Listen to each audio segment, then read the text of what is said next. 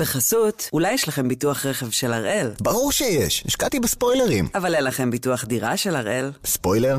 אני הולך לעשות ביטוח דירה. כפוף לתנאי החיתום של החברה ולתנאי הפוליסה וסייגיה. היום יום ראשון, 23 במאי, ואנחנו אחד ביום, מבית N12.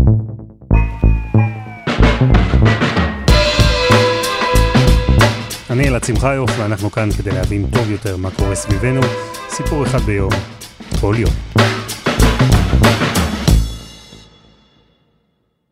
כשהשעון הראה שתיים והירי נפסק, אפשר היה לשמוע בשקט הרבה אנשים שגירדו את הראש וחשבו. עוד סבב צבאי נגמר, והמציאות כאילו הפכה שעון חול שסופר עכשיו עד שיתחיל הסבב הבא. אז ביום שאחרי, שוב עולה השאלה, איך יוצאים מהלופ הזה? מה בעצם עושים עכשיו? אז הפעם אנחנו בשלוש שיחות על הבעיה של ישראל בעזה, ובעיקר על שאלה אחת גדולה. איך פותרים אותה?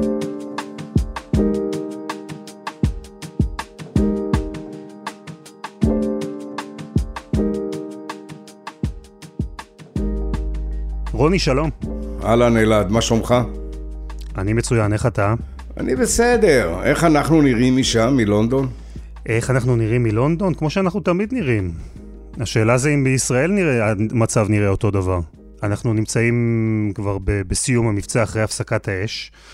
איך אתה מסכם אותו? אני יודע שזה לא כמו משחק כדורגל שבו אתה יכול לומר להנאתך שהפועל תל אביב ניצחה, אה, ואין פה ממש תוצאה, אבל איך אתה מסכם אותו? תראה, אני אגיד לך, ישבנו אתמול עם אה, אה, אלוף פיקוד הדרום, אליעזר טולדנו, והוא אמר, אה, כתב באיזה, במצגת שלו, בשורה הראשונה, זה נגמר אבל זה לא הסוף. זה בדיוק העניין, אתה מסיים סבב אלימות אחד בהבנה שזה לא הסוף. עכשיו, הצבא היה צריך להביא מבצע, אני חושב שזה מבצע בהחלט מרשים, אבל המבחן של כל מבחן פעולה צבאית הוא בסופו של דבר בתוצאה המדינית, וזה אני עוד לא יודע. מה, מה לפי הבנתך ודעתך הוא הפתרון בעזה? דיברתי לא פעם על הצורך ללכת על מהלכים אזרחיים נרחבים מאוד. לאמור, יותר חשמל, יותר מים, מקומות עבודה, שם יש 60 אחוז אבטלה, זה לא אירוע פשוט. ולנסות לייצר שם איזשהו אופק, איזה שהם חיים. יכול להיות שזו גישה מעט תמימה, אני לוקח על עצמי את העול הזה של התמימות. אני חשבתי שנכון שישראל תבנה שם, בכסף בינלאומי, אזורי תעשייה גדולים, ציבור של 60 אחוזי אבטלה, זה לא ייאוש, אי אפשר להרתיע. ציבור מיואש, אי אפשר להרתיע אותו. כי מה יש לו להפסיד? אז צריך לייצר שם דברים שיהיה להם חבל להפסיד אותם, ולא רק את הבית הפיזי. אז אני חשבתי שיכול להיות שמין גישה כזאת תביא בסופו של דבר לרצון להפסיק עם זה ולבנות את עזה ולפתח אותה ולהתפרנס, לתת לצעירים איזשהו אופק קדימה. אני קצת מתערער בגישה הזאת שלי, נוכח שאתה רואה מה חמאס עובד ומכין ומכין ומכין במימדים של תקיפה, מוציא על זה מיליונים רבים של דולרים. אז אני לא בטוח שגישה כזאת תביא שקט. ו- וזהו, אז אני לא אפסיק להיות אופטימי ותמים אולי, אבל יש לי איזה פסיק קטן על יד זה כבר. אז מה, אז מה כן? אז מה הפתרון? מה רע להמשיך ככה? לא שזה מועדף עליי. אני רק לא רואה באופן ריאלי איזשהו פתרון אחר. אני לא רואה. אין אה, לפרק את הזרוע הצבאית של חמאס. אה, אין הגדרה כזאת. אה, למה?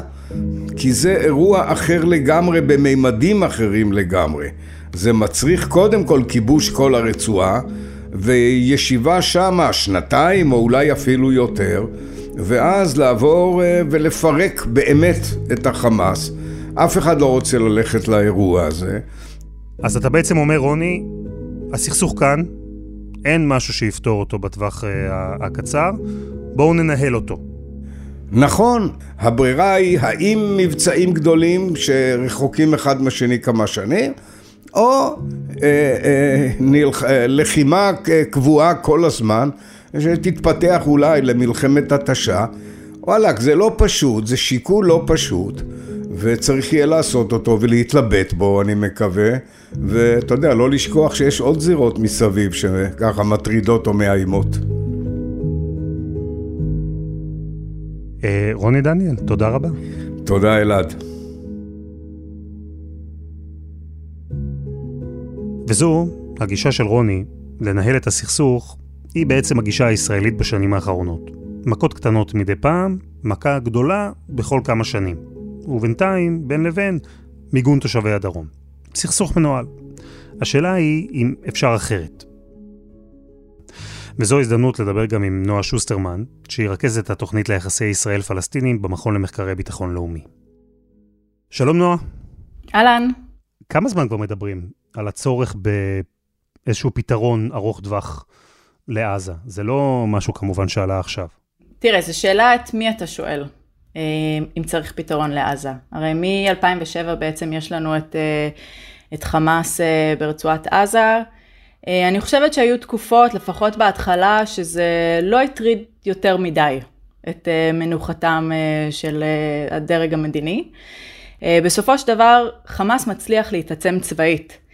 ואני חושבת שכן, יש איזושהי הבנה, בטח מאז 2014, שרצועת עזה היא היא בעיה שאנחנו לא כל כך יודעים איך להתמודד איתה. אה, לא ברמת הדרג המדיני וגם אני חושבת שלא בדרג הצבאי. אה, כי פתרון צבאי לא בהכרח הולך להביא אה, לשיפור המצב ברצועת עזה והיה נערך גם מה שאנחנו צפויים לראות כיום, כמו מה שראינו ב-2014. יש מגבלה, בסוף פעולה צבאית צריכה להיות מלווה בפעולה מדינית. וכל עוד היא לא מלווה בפעולה מדינית, אז הפעולה הצבאית אה, צפויה לחזור על עצמה, אלא אם כן יקרה משהו דרסטי, אבל הוא לצורך העניין גם לא בשליטתנו. אני חושב שיש הסכמה די רחבה שפעולה צבאית לא תפתור את הבעיה. כלומר, מעטים מדברים היום בכלל על כיבוש עזה, הכנסה של כוחות רגליים מסיביים כדי למוטט את החמאס, זה לא דבר שנתפס כריאלי. אה, אבל אם אנחנו מדברים על פתרון אזרחי, או מדיני נניח, כשבצד אחד יש ארגון טרור, ובצד השני מדינה שאותו ארגון טרור רוצה להשמיד. אז אנחנו כבר די תקועים בשלב הראשון, לא? אה, חד משמעית. אני אגיד אפילו יותר מזה, אנחנו, זה פרטנר שאנחנו ברמה הרשמית לא מכירים בו ולא מוכנים להתמודד איתו. ואם אנחנו כן אה, נכיר בו בצורה רשמית, אז אנחנו עושים נזק עוד יותר גדול לפרטנר שכביכול היינו רוצים להכיר, להתמודד מולו, שזה הרשות הפלסטינית, שחורטת על דגלה לצורך העניין ברמה הרשמית, שהיא לא מעודדת אלימות ושמנגנוני הביטחון שלה עוזרים לנו לסכל פיגועים.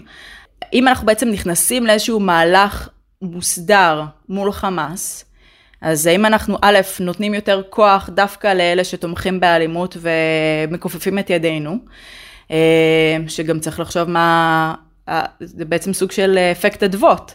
אם אנחנו נהיה מוכנים אה, להתנהל בצורה יותר רשמית מול חמאס, אז מה קורה עם מדינות אחרות שעד עכשיו אומרות, לא, אנחנו לא מכירים בחמאס, חמאס הוא ארגון טרור, אבל בעצם אם ישראל מתחילה להתנהל בצורה רשמות מול חמאס, אז גם אין כנראה יבואו אחר כך.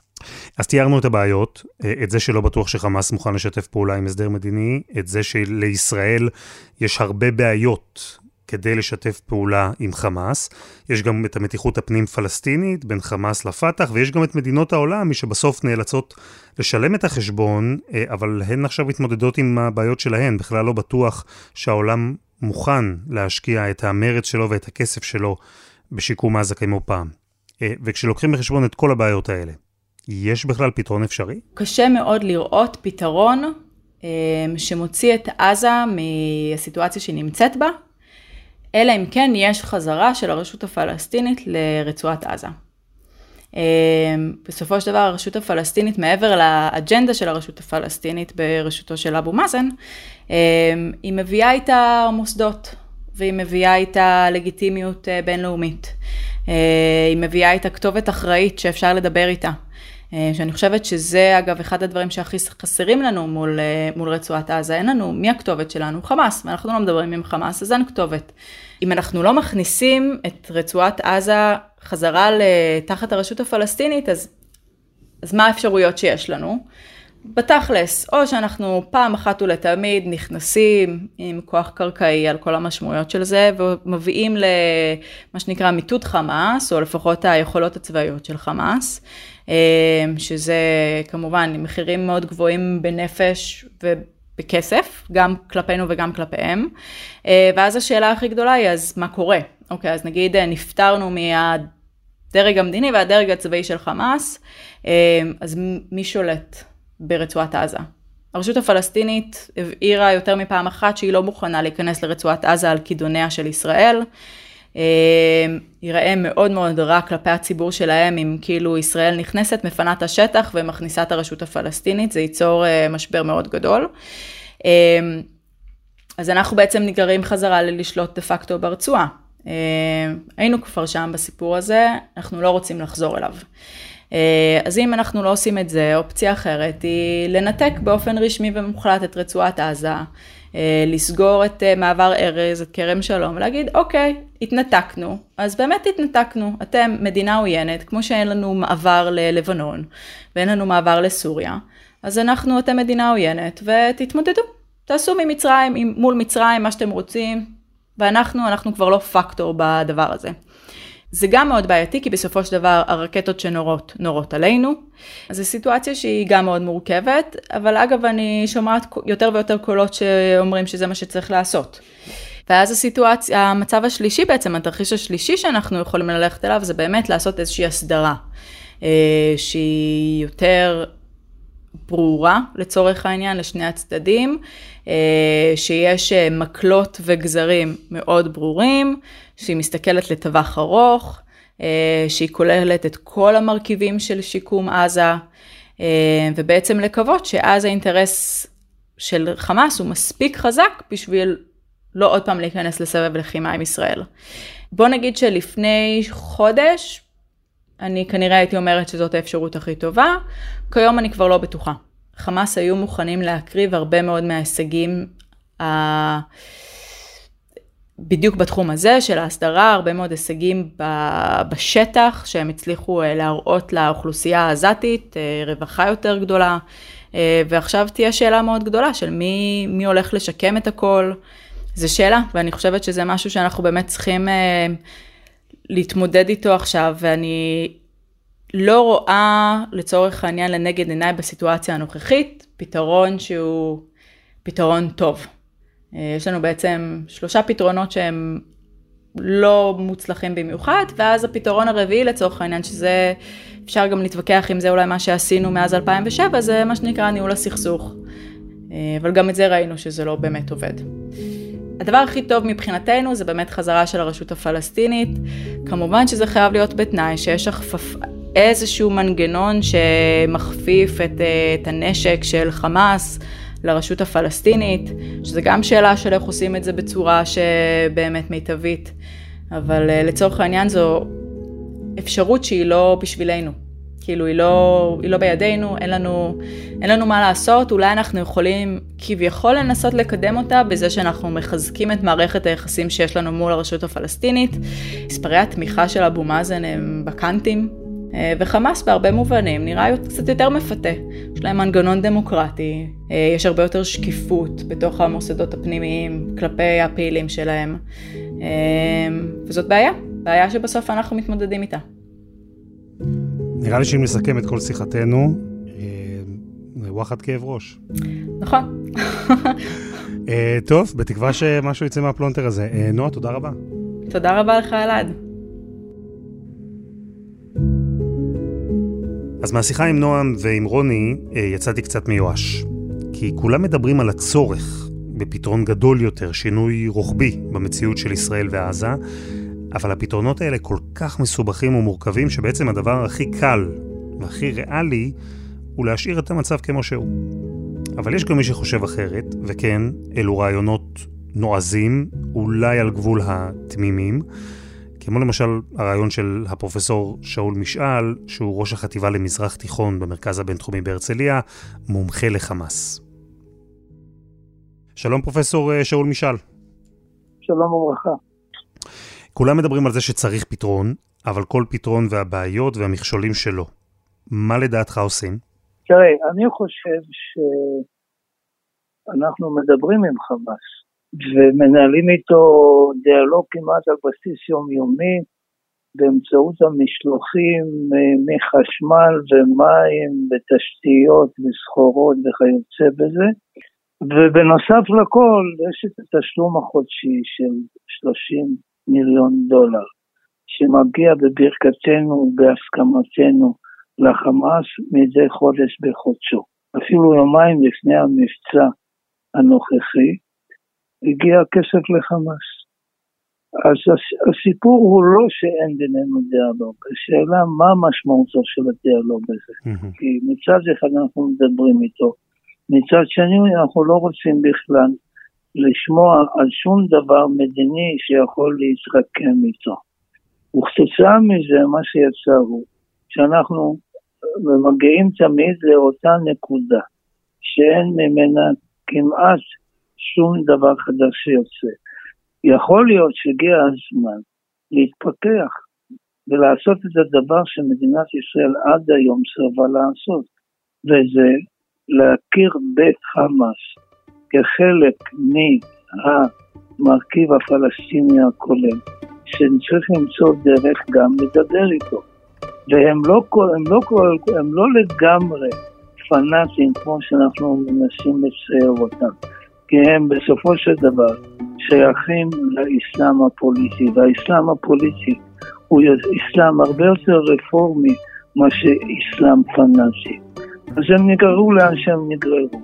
ויכול להיות שאם נשנה את האסטרטגיה שלנו כלפיהם, נמצא פרטנר שהוא לא יהיה יהוד, הוא לא יהפוך, הוא לא יתגייר, הוא לא יהיה ישראלי, אבל הוא ייצג את האינטרסים שלו בצורה סבירה ושקולה, בניגוד למה שאנחנו חושבים היום. אגב, שייח' אחמד יאסין, שהיה, עמד על ערש הקמתו של חמאס בזמנו, דיבר על 30 שנות הודנה, הודנה זה הפסקת אש.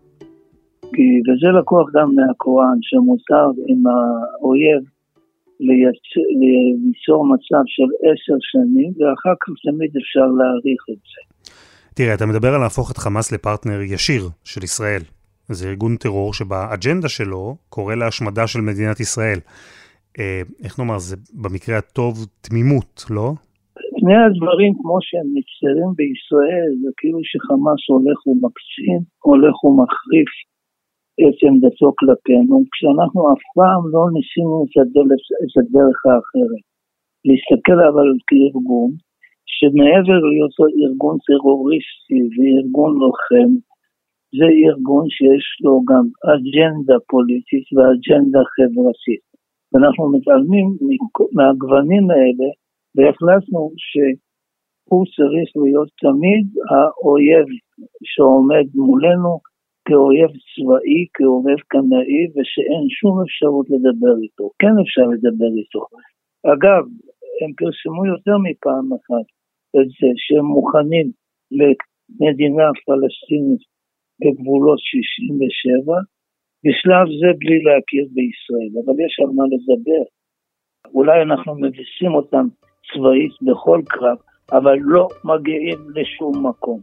אלא תמיד לאותו מקום שחוזר עם הפגזות והפצצות על חצי מדינת ישראל.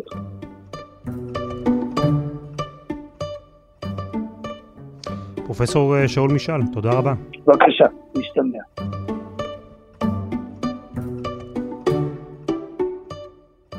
אז מה היה לנו? לכבוש את עזה ולמוטט את חמאס? גם בכירי הצבא בישראל מזהירים שזו אופציה שהמחיר שלה לא פרופורציונלי. לדבר עם חמאס, אז זה יחזק את הקיצוניים על פני המתונים. לא לדבר עם חמאס, הוא בכל זאת בעל הבית בעזה, בכל זאת גוף פופולרי וחזק בקרב הפלסטינים. תוכנית כוללת לשיקום הרצועה? אז פה עולות שאלות, מי מעביר את הכסף, למי הוא מעביר את הכסף, מה זה אומר על חמאס כארגון התנגדות וטרור, מה זה אומר לגבי הרשות הפלסטינית, זה מורכב. אז להשאיר את המצב כמו שהוא? כלומר, שכן מדברים, אבל לא מדברים, שכן משקמים, אבל רשמית לא משקמים, שיש כאילו שקט זמני, ואז עימות גדול בכל כמה שנים, שבו חצי מתושבי ישראל במקלטים, ובעזה נהרסים בניינים. אז יש חמש אפשרויות, אבל אף אחת מהן היא לא באמת אפשרות טובה. אנחנו אחרי עוד מבצע צבאי. אז צריך לשאול, אולי הגיע הזמן לבחור אופציה אחת, שתהיה גרועה פחות מאחרות, ולנסות למרות הכל, לשפר את המצב.